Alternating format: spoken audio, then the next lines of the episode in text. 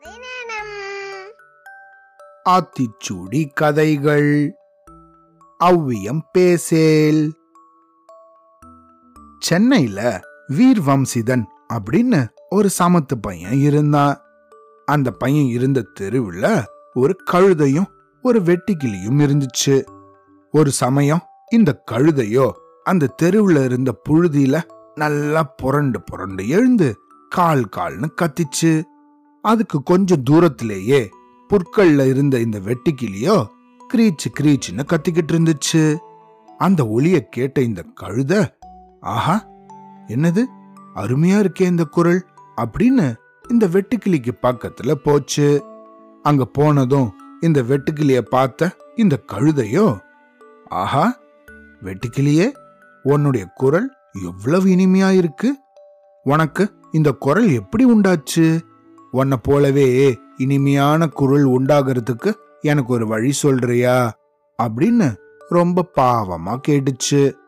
ஆனா அத கேட்ட இந்த வெட்டுக்கிளிக்கோ சிரிப்பு தாங்க முடியல. தன்னோட மனசுலேயே ஐய என்னது? என்ன போல இனிமையான குரல் உனக்கு வேணுமா?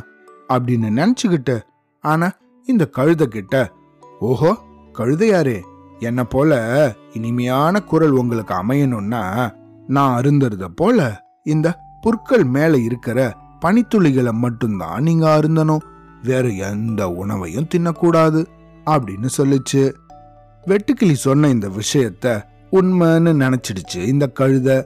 எப்படியாவது இனிய குரலை அடையணும் அப்படின்னு இது ஆசைப்பட்டுச்சு. அதனால வழக்கமா இது சாப்பிடுற உணவுகள் எதையும் சாப்பிடாம வெறும் பனித்துளிகளை மட்டுமே அருந்த ஆரம்பிச்சிச்சு. அதனால இந்த கழுதையோட உடம்போ ரொம்ப மெலிய ஆரம்பிச்சிச்சு. அதோடைய நடை கூட தளர்ந்து போச்சு. இந்த கழுதைக்கோ ரொம்ப சோர்வு அதிகமாயிடுச்சு. ஆனாலும் இந்த கழுத விடாம பனித்துளிகளை மட்டுமே அருந்திட்டு இருந்துச்சு. இப்படியே பல நாள் தொடர்ந்ததால இந்த கழுதையால எழுந்திருக்க கூட முடியல. ஆனாலும் இனிமையான குரலுக்கான அந்த ஆசை மட்டும் இந்த கழுதையை விட்டு போகவே இல்லை. இப்படியே இது தொடர்ந்து பனித்துளிகளை மட்டுமே அருந்தினதால ரொம்ப உடம்பு சரியில்லாம போயிடுச்சு. இதையெல்லாம் கவனிச்சுட்டே இருந்த வீர் வம்சிதனோ அவங்க அப்பா கிட்டயும் அம்மா கிட்டயும் அம்மா அப்பா என்னது? இந்த கழுத நல்ல கொழு கொழுன்னு தானே இருக்கும். திடீர்னு இப்படி மெலிஞ்சு போச்சு. எதனால இது இப்படி ஆயிருக்கு? அப்படின்னு கேட்டான். அப்பதான் விஷயத்தை தெரிஞ்சுக்கிட்ட பக்கத்து வீட்டுக்காரங்களோ நடந்த இந்த விஷயத்த எல்லாம் சொன்னாங்க.